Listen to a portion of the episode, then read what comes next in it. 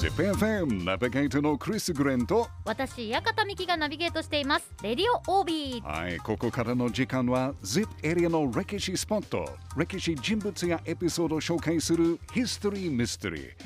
ミキちゃん現在の愛知県にあるはい4つの有名な観音寺、尾張市観音は聞いたことありますか、初めて聞きました初めてですか、はい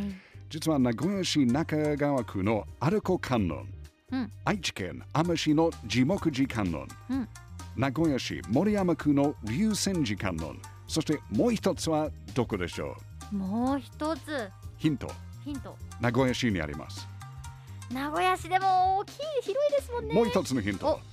南区にあり南ます区ですかめちゃめちゃ絞っていただいてますがヒントであはすえー、南区えー、どこだろう答えははい笠寺観音です笠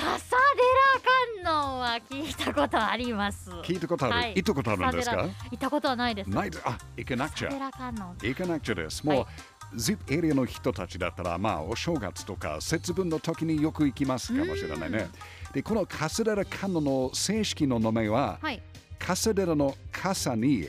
覆うっていう漢字を書いて、龍福寺と言います。龍福寺はい。へで、ー実はこの名前になったきっかけのストーリーがあるんですけど、はい知りたいお願いします本当に知りたい じゃあまた今度で あ ?OK、わかりました。じゃあ、えーヒストリーミステリーでした。またあお願いいたしますじゃあ、いい子だったら教えてあげますよ。はい OK。カスデラカノンはね、うんもともと今からおよそ1300年前に建てられた小松寺がルーツなんですけど、小松寺ができて100年以上経つと、お堂はちょっとなんかボロボロになりました。確かにはい、大切な観音様も雨に濡れる状態でした。うんそんなに大変。で、その観音様をかわいそうだと思ったある一人の女性が、その観音様に藁で作った傘をかぶせて、うんうんね、観音様を雨から守りました。うんうん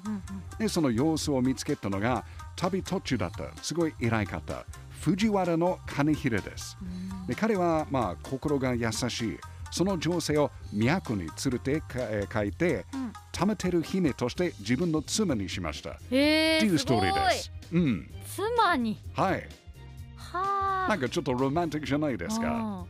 うんわらの棒あの傘をそうそう。作ってあげたあの姿を見まてあ、作ったっていうことは、なんか自分のかあのかぶっていた帽子を取って、そのあ観音様がかわいじそゃうあな自と分思濡っれちゃうて、じゃないですかそうですその辺ももうそう。ね、藤原が、あーまあ、それが優しいね、素敵ないい女性だ奥さんになりそうなと思って、じゃあ、妻にしました。へえロマンティックじゃないですか。で、藤原の金秀と玉照姫が、はいまあ、二人を出会わせてくれたうんお礼として、お堂を建てて、うん龍福寺という名前をつけたと言われてます。うんでそれがもうカスデラの名前のルーツです。どうそのストーリー。いや素敵でしたですよね、んやっぱり。でもってそことの後どうなったのかちょっと気になりますねあまあ、二人その後、まあ、永遠までなんか幸せようなあー生よかっ活たをしましたと思うんですけどよかったで、なのでやっぱりミキちゃんもね、はいあの何かいいことをすると、王子様が見つけてくれるかもしれないよ。本当ですか本当かもしれないよ。あら頑張って。わかりますが頑張 ります頑張ります、はい、あのちなみにあのこのカスデラはね、うん都会道沿いにありますから、うんいろんな歴史人物も訪れてます。あそっかうん、例えばね、全国を旅して俳句を読んだ松尾芭蕉。おお、はい。あと、剣術師として世界中でも有名な宮本武蔵もカスデラに来ま した。へえ、まっちゃんもみやちゃんもすごいですね素晴らしい、武蔵はね、はいあのカスデラで彼の剣術の流派延命流の道場を開いて、えで数年間名古屋で生活していました、そして武蔵野道場は明治時代までカスデラに残っていたそうです、えじゃあそこからはその後は、えっ、とちょっと移動しました、移動したんでそす、ね、の後なんか森山区に行って現在は中川区で残ってますそれもすごいじゃないですかそう移動できるってすごい移です、動ね、できるということ、まあ、やっぱり ZIP エリアの歴史って面白いですね。はい、今日は終わりし観音の一つ、カスデラを紹介しました。いいお話でしたありがとうございうます。んどこで誰が見てるかわからないからですよね。いいことをしてると、はい何か自分に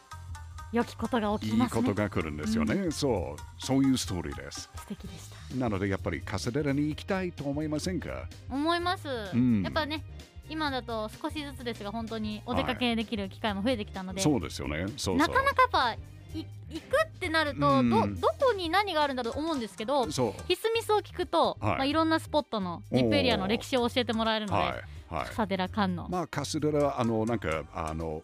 なんていう、えー、三門がすごいかっこいいです、へーでもほんとそう、うんすごいでかい門なんですけどおー上になんか車中方向も乗っているんです、あとなんか実はカスデラのまあ家紋、うはいはいロゴはマークみたいなことは UFO の形の傘ですいなんですとそのストーリーからおおおー面白いということでヒストリーミステリー来週もお楽しみに